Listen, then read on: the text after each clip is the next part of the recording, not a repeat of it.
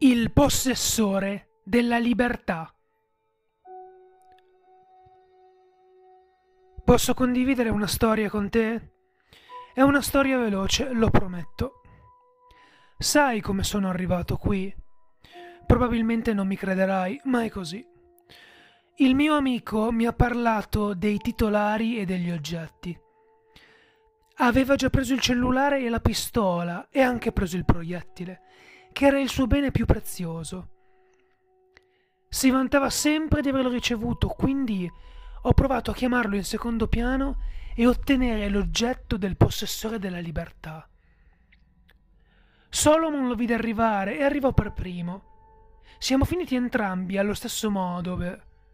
Che cosa? Ah sì, Solomon è mio amico. Beh, era mio amico. Ad ogni modo, siamo finiti entrambi nello stesso istituto mentale e abbiamo lanciato una moneta per vedere chi sarebbe andato per primo. Ora che ci penso, scommetto che anche quella era un oggetto. È atterrata dalla sua parte. Non sono nemmeno sicuro di come descrivere i lati. Ma non è questo il punto della mia storia.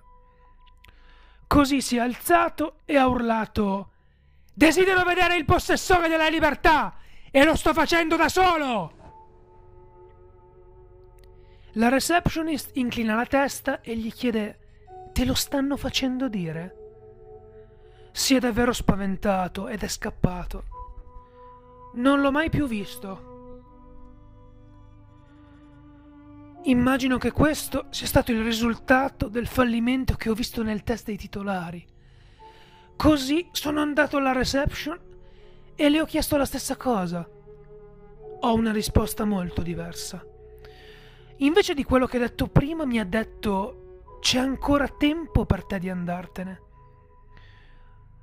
Non l'ho fatto, ma vorrei averlo fatto. Così sono andato a prendere l'oggetto 280. Ti risparmierò i dettagli della mia avventura, ma ti dirò che ho usato bene l'oggetto. Ed è così che sono finito qui con questi lucchetti e chiavi per le dita.